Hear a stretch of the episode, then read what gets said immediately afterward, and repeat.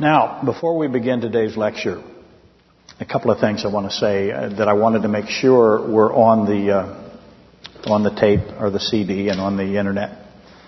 Uh, we're not positive of this. We don't really know how to do this. Um, I only know for one day for sure because I checked it again today. I called somebody and said, I want to make sure I get this right. I don't want to come up here and say something that's not right. But last week's sermon on one day, one day, uh, and that was really only a half a day because it was put on uh, Monday about noon. So last week's sermon had 947 people listen to it on Monday. That's what's happening out there. And I know that part of that was because of what I said in the beginning. And I've already been, I've had people talk to me about it from everywhere. It's amazing. So before we begin today's lecture, it's probably advisable to address a few things, questions that always arrive when a circumstance such as Dirk's tragic death uh, arises or occurs. Um, this is going to happen to you on Friday. Everybody's going to want to know what the answers are for these questions. And let me state it right out of the gate here without equivocation, as distinct and as clear and as certain as I can possibly be. Our essence our being, your being, your personhood, your essence, your consciousness survives the physical death of the body. It survives it. Our mind is a metaphysical entity, a supernatural component.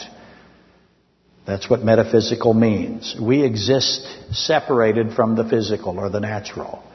And I've been saying this for a couple of days now, or actually over a week now. Just because the machine, the physical component dies, the ghost in the machine, our soul spirit does not die with it. Our ghost, our Holy Spirit, our, I'm sorry, our soul spirit is called the ghost in the machine.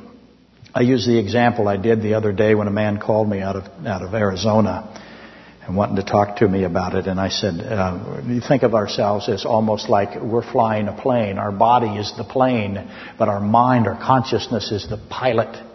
And if the plane crashes or if the plane uh, breaks up in the air, there's an automatic eject button for our being or our essence, and we pop out. That's what happened to Dirk.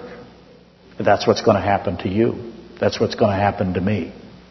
Upon death, the body dies, but the spirit soul has an automatic ejection system. Then what happens next if you're saved? Search and rescue comes for you. There's two of them. And they come and get you. Bang. How long you get to watch and see what your wreckage looks like is another, that should be an odd thing to look at. There's my machine. The machine is not you. What does the machine do? What's the purpose of the machine? To allow your mind to express itself so others can know what your mind is and what you are like. Just because the machine dies, the ghost in the machine, the soul spirit that controls the machine does not cease to exist. It cannot. All the body is is a physical expression of the spirit. The spirit is immortal. And humans are designed as living souls in concert with a physical manifestation. That might not mean anything to you, but let me say it again. We're designed as spiritual living souls in concert with a physical manifestation so that we can make the invisible visible. Do you see that pattern? You recognize that pattern? I hope you do. That is the pattern that God uses for Himself, right? But humans are designed as a blending of the immaterial and the material. The immaterial part is immortal and what's immortal? What's the definition of immortal? Continuous consciousness, which means you think you exist forever. Continuous consciousness. All of humanity is immortal, by the way. At stake is not our immortality, our continued consciousness. What's at stake is our destination, our final destiny, where you go and why you go there. Now, this Friday, many people are going to ask you, they're going to ask me, they're going to ask everybody, anybody they think has a, an answer. They're going to ask this Why is there evil? Why does God permit evil? I get that all the time. Why is there evil? Why does God permit evil? And neither one of those is the real question. What's what I would call the primeval, or the first question. See, if you ask, why is there evil? Why does God permit evil? You have failed to recognize that you have missed the real question. The question before that. If you understand the question before that question, you would never ask either one of those two questions. See, the question, the, the primeval question, the one that should come before either one of those two, and again, if you know this one, you never ask the next two. So if you ever find yourself asking, why is there evil? Why does God allow evil? What's wrong? You're making a mistake. The primeval question is, why is there free will? Why has God so designed it this way with mankind, with you, with me having free will? Why did God put free will into human beings? Why did He do it? Then, of course, the next logical progression to that, the next question is, is how did man's freedom of will result or result in and necessitate physical death? Because that is why we have physical death. Because we have free will. So the question is, is why did God design free will? He could have made us what? Automatons, robots, that's right. Why didn't he do that? Why do you have the ability? I'm going to make a free will decision right now. Watch me. Some would disagree with this, by the way. There's my I'm going to tell you that God did not make me do that. Did He know that I was going to do it? Okay, now I'm going to have this collision between omniscience and free will, and that's settled in Matthew 4 and Genesis 15. You all know that because you have come here for years and you're sick of me telling you it. But they don't know it. They don't know. They're going to come on Friday and they don't know. So how did man's freedom of will result in physical death and ultimately the second death, which is Revelation 2014? So all questions on the existence of evil, the cause of death, physical decay, sickness, war, natural disasters, whatever, you pick your, your topic, every one of those has to begin a debate with free will. All first must deal, deal with man's free will. The federal headship of Adam ultimately and God's design, God's purpose for creating free will beings versus robots. He doesn't want automatons. He doesn't want that. He wants free will beings. And by the way, his omniscience demands something. What? That the way he did it is the only possible way. The only way that it could be done is that we have free will. So, all of that's coming into play this Friday. Be ready. When somebody comes up to you and says, How come people died in Indonesia of a flood, of a natural disaster? What do you say back? That's not the right question. The right question is, is why does man have free will? And then, how does man's free will result in death and evil? Who else has free will, by the way? Angelic host has free will. Why does the angelic host have free will? How did the angelic host decisions affect us, affect them? What is the second death? Revelation 2014. Okay, here we go. November 7th, lecture discussion number 22 on the book of Romans. And this will end maybe, I should say maybe, really close because I wrote it, but when I wrote this, I was positive I was going to end.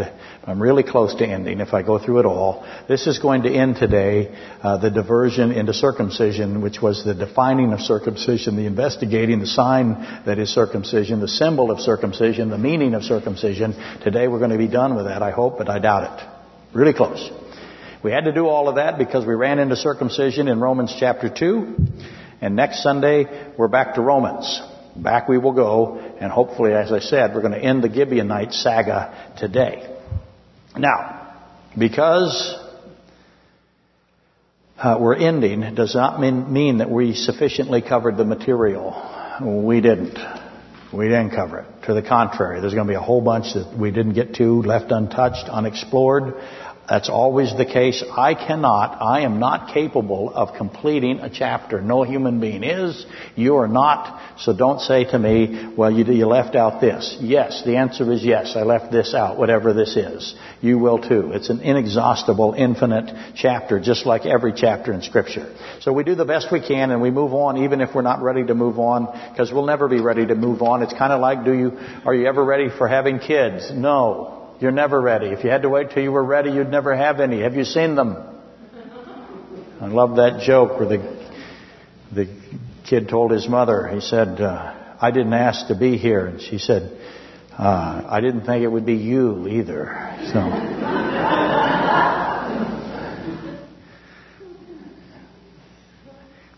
so you're never ready for kids.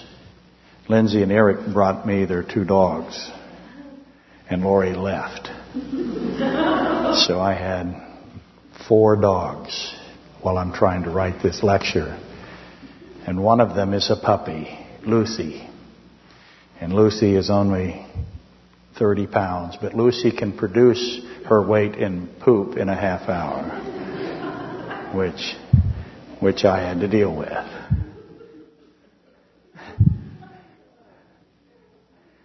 You're never ready how does that fit with you're not ready for kids? There you go. You put it, you put it together, didn't you? Okay. If you were here last week, if you listen or if you listen progressively by CD or on the internet, then you know that we are at 2 Samuel 21 and we took and made this list of elements that is there, our famous list system. We break down a passage. I've been doing it for a long time. I break down a passage by listing as many of the key elements that seem to be the most significant. And now I've got this uh, uh, reversible ultimate platinum model uh, dry erase board that is so lovely there. And so it works really well. And there's our list. And last week we, you could see what we circled. And this week we're going to try to knock off some more of them. Am I going to get them all? No, I'm not. But I'm going to get a lot of them. We're going to take care of no silver and no gold. We're going to take uh, no, kill no man in Israel. Um, we're going to get uh, M again, seven hanged. We'll have to go back over that. O, Rizpah. We're going to cover Rizpah a little bit today. Might not finish her. That's the one that I'm worried about. And then the bones of Saul, the bones of Jonathan, the bones of the hanged, and the buried. And then, of course, the heed. God answers the prayer. So that's about as many as we can. Now, we've already taken care of bloodthirsty, three year famine, and zeal. We'll get a little zeal again today. Okay, and I know that we've done this one as well. That popping sound is not my fault. So, pretty much knocked off our list, David and Saul as well. You'll notice as you go through it, you'll realize that we actually did take them on, whether or not I made it obvious. I try not to make it obvious. Hopefully, when you combine this lecture with discussion number 21, you'll be left with enough information that the divine purpose of this actual historical literal event will be revealed to you. What really happened here. Not only did it really happen, actual historical literal people actually did all of these things and said all of these things, but God used it also as a divine teaching purpose. Hopefully that'll be revealed to you. At the very least, it'll be less dark. Okay. Probably prudent to reread some of the 2 Samuel 21 again to remind everyone of the issues. So let's take a run at it. We'll go really fast. 2 Samuel 21. I'm going to just read 3 through 6 to emphasize those and uh, 10 through 14. So here we go. Therefore David said to the Gibeonites, What shall I do for you and with what shall I make atonement? That's a key word, atonement, big word, that you may bless the inheritance of the Lord. Those are powerful. Inheritance of the Lord and atonement are always combined. And the Gibeonites said to him, We will have no silver or gold from Saul or from his house, nor shall you kill any man in Israel for us. So he said, Whatever you say, I will do for you. Then they answered the king, as for the man who consumed us and plotted against us that we should be destroyed from remaining in any of the territories of Israel, let seven men of his descendants be delivered to us and we will hang them before the Lord in Gibeah of Saul, whom the Lord chose. Okay? Now up to verse 10. Now Rizpah, the daughter of Aiah took sackcloth and spread it for herself on the rock from the beginning of harvest until the late rains poured on them from heaven. And she did not allow the birds of the air to rest on them by day, nor the beasts by the of the field by night.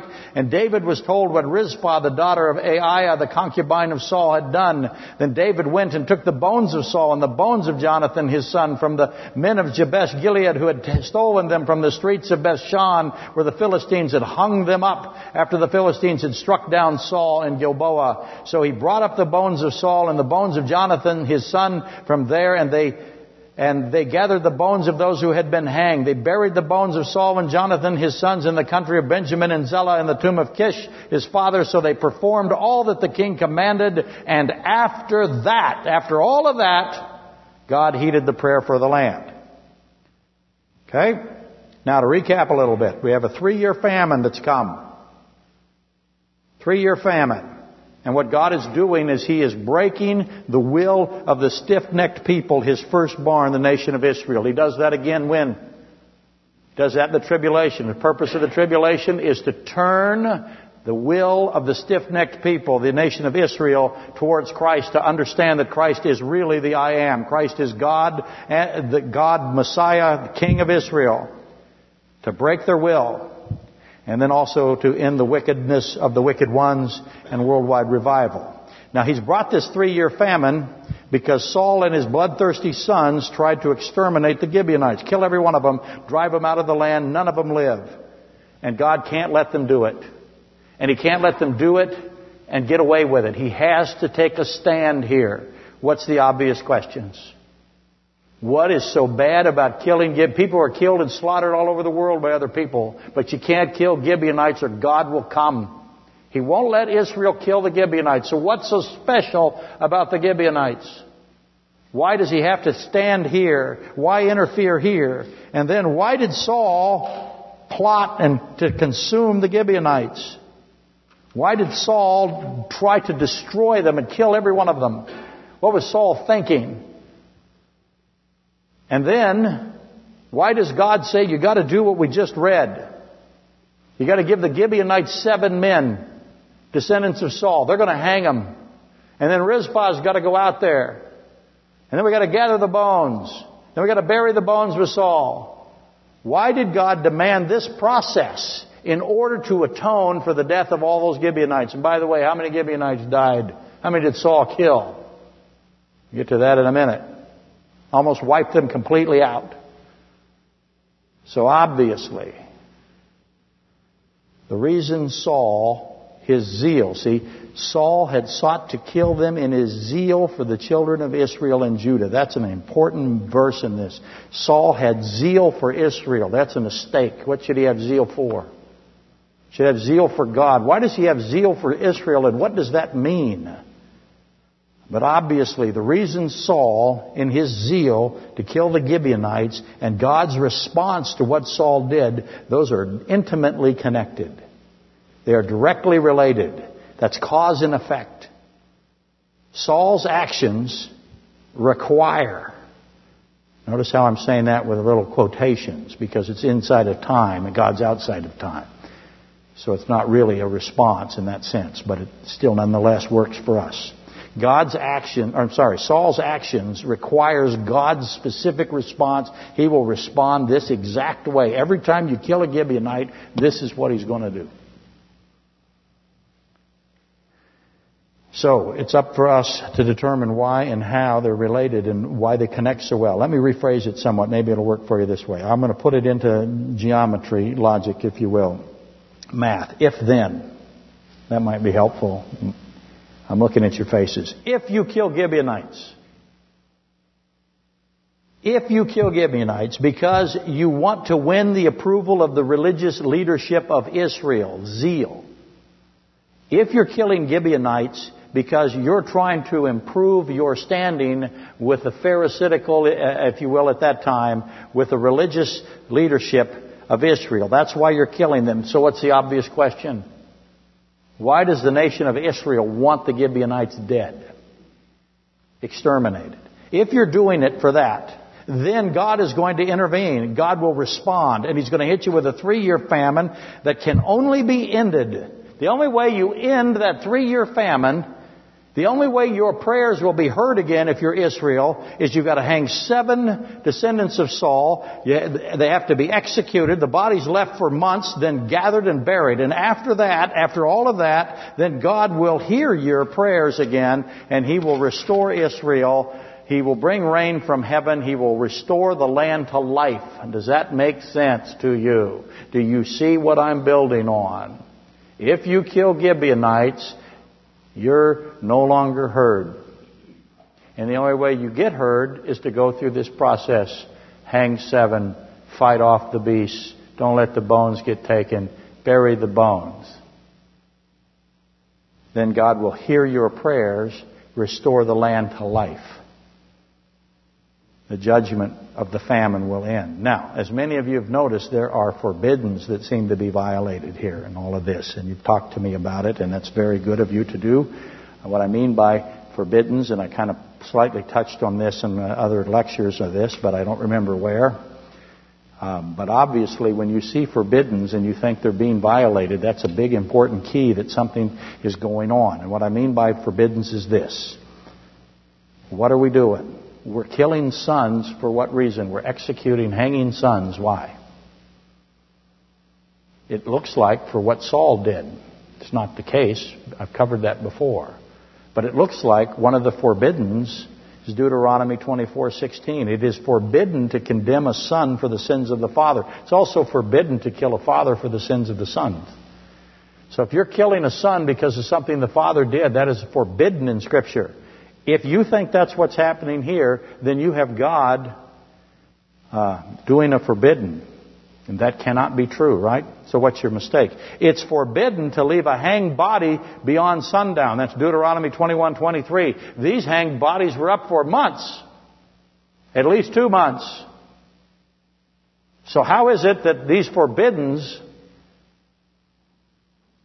can be bypassed. It is forbidden to offer up human sacrifices. Leviticus 21 through 3. It is profane to do so. But it looks like the Gibeonites are offering up these seven men, and God is then passing over his judgment. It's forbidden to have human sacrifice. It's profane. God will set his face against those who human sacrifice, and he'll cut them off, he said in Leviticus. But people bring up these three forbiddens all the time and they say, look, they're killing the sons for the father. That's not right. You let them hang beyond sundown. That's not right. And it's a human sacrifice and that's not right. And it may seem that all three of these forbiddens have been violated in 2 Samuel 21 to most people, but not to you. Because you know God could not do that. So if you think He did, then what's the problem? You was in a mistake. You on thin ice. You have a problem. And it's common, by the way, to find critics of the Bible using 2 Samuel 21 as an example of contradiction or capriciousness. They always say, they always come to 2 Samuel 21 and they say, look at what God's doing. God demands that they hang seven innocent people. And of course, that's not true. You can tell it's not true by Bloodthirsty House. But they, they say that God wanted seven guys hung for what their father did. That's not fair. And they'll say to you that God of the Bible, specifically 2 Samuel 21, is erratic, temperamental, unstable, inconstant. They will charge. Inconstant, by the way, does not mean incontinence, in case you were thinking that. It means that he changes. He's not constant. Essentially, they accuse God of being evil here. Look at evil God. Look how capricious he is. He gets mad and he just does things that make no sense. Okay, let me say this as clear as I can again. God has no sin. God has no sin. If you ever put sin in God, if you ever make Him capricious, if you ever make Him temperamental or erratic or irrational or angry, if you read something in the Bible and you say, look at God, He's being silly, then something is wrong with you again. And you are hopelessly broken. If you have Him throwing out his forbiddens, if you have him accepting a human sacrifice that is not himself, if you have him, uh, and that, by the way, is why he's against human sacrifice. That's why it's profane. Who can be a human sacrifice? None. Except who? Except himself. So are you trying to substitute a human being for the holy God? That's what's happening. That's why it's so profane to do so. Anyway, if you ever think that God is anything but pure good, perfect pure good and holiness, then you are in great difficulty and you'll never understand what that particular passage is really trying to teach you. Start out by saying, God is good. I may not understand how He's good. I may not understand why this isn't a violation of one of His three forbiddens, but I know that He can't violate it. So let me try to figure it out starting from the position that He didn't violate it. Now you'll have a chance. Now, usually whenever you do 2 Samuel 21, everybody always brings up Numbers 25. And it's brought up as proof that God is demanding human sacrifice. So let's go back to Numbers 25. And we'll read them side by side. By the way, what would I expect to have happen if, when I hear that somebody says to me, well, he's doing the same thing in Numbers 25 that he's doing in 2 Samuel 21? What should I immediately think when, when I hear that? Cool. If he's doing the same thing in Numbers 25 that he's doing in 2 Samuel 21, that's great news for me, especially if I don't understand 2 Samuel 21. What do I get to do now? I get to go to uh, Numbers 25, and I get to do what? I get to put them side by side. Yay! I can take Numbers 25 and figure out 2 Samuel 21 and the same thing backwards, right? So let's read Numbers 25. What's happening here? Well, let's find out. Now Israel remained in Acacia Grove, and the people began to commit harlotry with the women of Moab. He said, Do not intermarry with the pagans. Now the Moabs are interesting. They're descendants of Lot, right? Israel's the descendants of Abraham. Now, Israel remained in Acacia Grove. By the way, Ruth was a Moabite, and she's in the Messianic line. Now, Israel remained in Acacia, just for your own sake. Now, Israel remained in Acacia Grove, and the people began to commit harlotry with the women of Moab. They invited the people to the sacrifices. Oh, what kind of sacrifices do you think they invited the people to? They were horribly pagan at this time. So the people of Israel went to watch sacrifices. What do they sacrifice? Babies. That's right. Who said that? Very good. They said they're sacrificing children. God hates that, by the way. It's one of the great wickednesses of this country, and sooner or later we're going to get clobbered for it. It is a horrible, indefensible thing this country is doing. Sacrificing babies for what? Money. God help you. You're in that business. Run. They invited the people to the sacrifices of their gods, and the people ate and bowed down to their gods. So Israel was joined to Baal at Peor. By the way, I always want to know what they ate.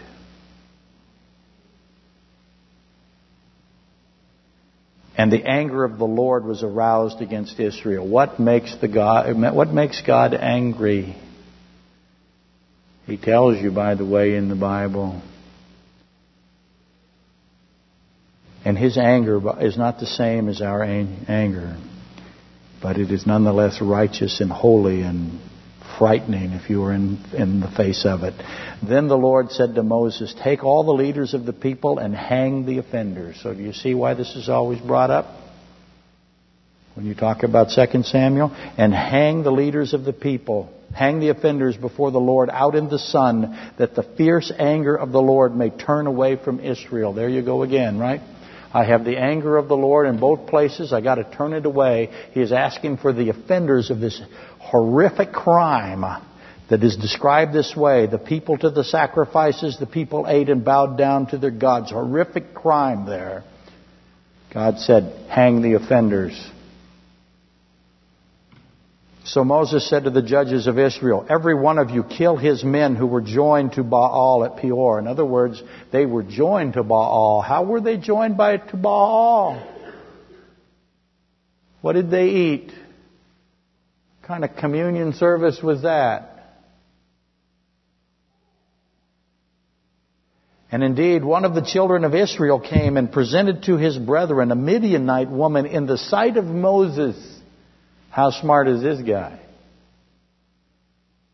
He's bringing a Midianite woman right into the trial. Right when God and Moses are saying who to hang and who to kill, he brings a Midianite woman in and says, Hey, that's what I'm doing.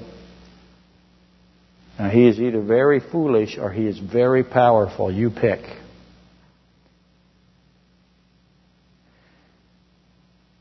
And indeed, uh, now, uh, children of Israel, who were weeping at the door of the tabernacle of meeting. Now, when Phinehas, the son of Eleazar, the son of Aaron the priest, saw it, saw the man come in with the Midianite woman, he rose from among the congregation and took a javelin in his hand, and he went after the man of Israel into the tent and thrust both of them through the man of Israel and the woman through her body. So the plague was stopped among the children of Israel, and those who died in the plague were 24,000.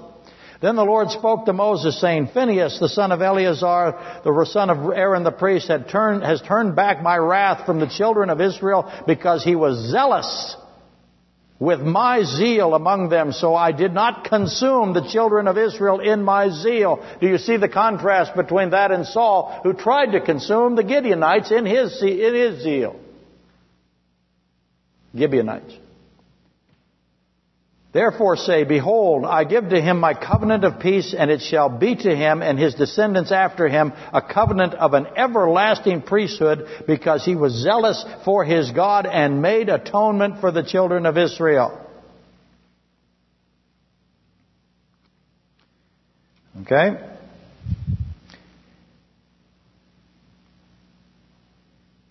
Now, again, we have people of Israel who were committing this great sin, this great apostasy that has human sacrifice in it and who knows what else, we can only begin to speculate, but it was profoundly evil and profoundly uh, wicked and God had to intervene. Great adultery and God said, hang the offenders before the Lord in order to turn away judgment. Is this the same as 2 Samuel 21? If it is, what's the obvious question? Exactly. How is it that Saul killing the Gibeonites is equivalent to what's happening here in Numbers 25? Saul killing the Gibeonites and what was happening here the adultery, the sacrifices, the bowing down to the God, the eating that's the same as the Gibeonites. And I hope you notice the elements that are the same. The plague and the famine, the leaders of the people hanged, the consuming, the zeal for God versus the zeal for Israel, the atonement. And certainly Numbers 25, I will agree with the critics that, but they don't understand it. It's a blessing that it's the same. It must be attached to 2 Samuel 21. I gotta look at all of these people now and figure it all out. I have Moses and David and Phineas and the Gibeonites and Rizpah and the man who came in in front of Moses. I have Saul, I have leaders, I have sons. How does it all fit together? Okay? How do you do it? Well, first, the forbiddens are a great clue. By comparing Numbers 25, it should be obvious that the people hanged in Numbers 25 have committed a great blasphemy. They lead the nation of Israel into an adulterous apostasy. So I ask the obvious question. Are the ones hanged here and the ones hanged in 2 Samuel 21 both guilty of the same offense? And if so, what is the great apostasy in 2 Samuel 21? It is not human sacrifice, but instead it's execution for intentional. Let me put it this way. They're doing what they're doing in front of God, before the face of God, in the face of God, if you will, in your face, for lack of a better expression. It is the remorseless killing of the Gibeonites that is happening just exactly. It corresponds to the human sacrifices and the eating and the bowing down to Baal. So the remorseless killing of the Gibeonites by Saul in his zeal for Israel as opposed to Phineas in his zeal for God, the relationship exists. Somehow the human sacrifices and the eating and the bowing down is the same as the killing of the Gibeonites. And the hanging of those guilties, uh, uh, hanging of those guilty, the offenders, is necessary. Now, why were the bodies not cut down by sundown? Again, I covered the sins of the father, going back to 2 Samuel. Back to 2 Samuel we go. I covered the sins of the father issue. These were bloodthirsty sons, so called by God Himself. 2 Samuel 21:1. These are not innocent men uh, who were killed. I know some commentators say so, but he, God would not have called them a bloodthirsty house. He does not hang innocent men for the Father. That's uh, forbidden. He's hanging guilty men for uh, committing a remorseless, in his face, apostasy killing of the Gibeonites that's equivalent to human sacrifices and bowing down to Baal. And obviously, the fact that he didn't cut the bodies down is a valuable clue here. And so we've got to back up a little bit to figure this out. Now, I want you to ask the most obvious of all the obvious questions. What do we got? We got a famine. David waits three years. He doesn't want to get involved. Why not? How many people are dying? Thousands are dying. He doesn't want to get involved. He waits three years. How many people die before he finally says, Why is there a famine? What do I think? I think David knows why there's a famine. Why is he not doing anything? Why is he letting people die all alongside? Why did David wait three years before he asked God what was wrong? What great sin had been committed by Israel? Why did David not ask God what should be done immediately? And then the other thing, once he found out when God said, listen, the reason we have a famine is because of a great apostasy, Saul killed the Gibeonites. What did he do next? He should have asked, you would think he would have asked, okay, God, what do you want me to do? Does he do that? No. He goes to the Gibeonites to ask the Gibeonites what they think should be done. Does that make sense to you? Why did David not ask God what should be done once David knew that this involved the plot to exterminate the Gibeonites? In other words, why did David ask the Gibeonites? Why ask the Gibeonites what the atonement price would have to be? He thought it was better to ask the Gibeonites than to ask God. Why did he do that? Now notice what the Gibeonites, and here is the most obvious of all the obvious questions. Notice the Gibeonites cannot be bought. They said, we won't have silver or gold. Don't try silver or gold on us. What, is, does that make you think? David offered it. No, then they say this amazing thing, nor shall you, David, kill any man in Israel. And that's the key. Because what are we talking about here? We're talking about Leviticus 24, 17 through 22 and Exodus 21, 23 through 25. What's that? And when David came to them and said, how about gold and silver? They said, no gold, no silver. Oh no. I can't buy them we have a big problem now. And then they say, you don't kill anybody for us. See, because their right is lex talionis. Eye for eye, life for life, tooth for tooth, hand for hand, foot for foot, burn for burn, wound for wound, stripe for stripe. That's their right. How many Gibeonites have died David knew his lex talionis. Certainly all of Israel shuddered when they heard that God has sent a famine because of the, consuming of the Gibeonites. Because what comes next? We have to make it right. How do we make it right? Life for life. Life for life. See, I submit that David knew this was coming. I submit that when the famine started, started the leadership, they didn't want to ask God. They began to consider what had been done to cause it. And again, how many Gibeonites had been killed? Because I got to know. Why do I have to know? I got to have a count. David goes to the Gibeonites. What's he expecting? A count. Why? Life for life. I got so many dead Gibeonites. How many, what do I got to have now? I got to have dead Israelites. Life for life. How many Israelites would David have to execute? And when he went to the Gibeonites, he fully expected, so did the entire nation of Israel, you're going to have to kill all these people to make this right. Thousands and thousands of Gibeonites were dead, and so thousands and thousands of Israelites deserved to die. Lex talionis, talionis. And everybody knows it here. The Gibeonites know it, and the Jews know it, and David knows it. Everybody knows it. But the Gibeonites said, You, David, will kill no one. You won't kill any of them. Imagine that. Imagine what kind of relief just went up in the nation of Israel. Instead, they say to David, We will hang seven.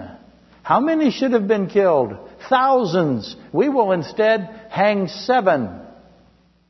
The atonement of the slaughter of the Gibeonites, the wickedness of this atrocity, this blasphemy, the price will be paid by just seven men. There will not be life for life. Only seven men will be hanged. And the Gibeonites will do it. They're going to hang them. Why didn't they trust the priesthood to hang them? The priesthood was involved in the slaughter of the Gibeonites. See zeal for Israel. The Gibeonites will do it. The priesthood is corrupt and perverse. The, the, Gibeonites will place before God seven hanged men, and then Rizpah will fight off the birds and the beast. Then David will gather the bones of Saul and Jonathan, and place them with the bones of the seven hanged, and bury them, and then the price will have been paid. That will have paid the price for slaughtering thousands of Gibeonites. The atonement will be complete. God's judgment now, His anger will turn away, and the blessing restored, Israel saved. That's the deal. Do you take the deal? Imagine you're in the Israelite voting block. David's going to go to the Gibeonites. Okay, David's going to go. What are the Gibeonites going to ask for? Life for life. We've killed, who knows, 100,000 of them. They're going to come back, and we're going to have to lose 100,000 of us. Life for life. David comes back and says, They offered us seven men. We hang seven. We deliver seven to them and they hang them. How many of you want the deal? Not good to be one of the seven, is it? You just got outvoted in the, even with voter fraud, it would be 250,000 to seven. The Gibeonites will place before God seven hanged men. Rizpah will fight off the birds and the beasts. David will gather the bones of Saul and Jonathan. I'm repeating this because it's important. He'll place the bones together and bury them, and that's the end of it. That is a great deal, a fantastic deal. The Gibeonites give him that deal. What's the obvious question? Why they do that. Their families have been massacred, their friends have been massacred, and that's their deal. Give us seven descendants of Saul. Looks like a forbidden, but it's not. Give us seven. Looks like a human sacrifice, but it's not. Now let me let me repeat it again. We got to hang seven. We got to fight off the birds and beasts. We got to gather the bones. We got to bury them. That must be something. What is that? That's, that pays the price. That averts God's judgment. That turns His anger. That saves the nation of Israel. What is it? What is that? I'll repeat it again. Hang seven, fight off the birds, gather the bones, bury them. What is it? What turns away God's judgment? What turns away His anger? What saves you? What's a great deal? See, it's obviously a picture of Christ, isn't it? It's got to be the death, the burial, the resurrection of Christ. The price will have been paid. The atonement is complete. God's judgment ended. Blessing restored.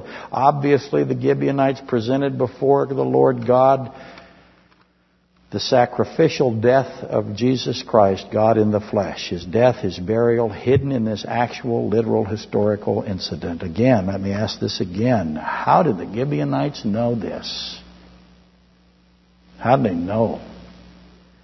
By the way, why did they stay in Israel? Why did they save Israel? We covered this a couple weeks ago. Why did they not let God kill off Israel? By the way, this is just like Moses, isn't it? Moses stood in front of God and said, Blot me out. And that, by the way, is a picture of who? It is a theotic, a dramatic theodicy. Same thing going on here. This is a dramatic theodicy. Who is in the picture of Christ? Why did they stay in Israel? Because they love Israel and they love Gentiles. They know that the salvation of the world comes through Israel. They got that. They're not going to let Israel, they're not going to put themselves in front of God's plan of salvation for all of humanity. They wouldn't even dare do it. Why did they refuse their right to uh, life for life? Why did they stay in Israel? Why did they only take seven hanged? All of those are what? All of those are the same question. Same question, same answer. Okay. It's a good place to stop. I didn't finish it. What did I leave out? How is it that these things are a type of Christ, and what is Rizpah doing? We'll finish that next week, and then we'll move to Romans. Let's rise and be dismissed.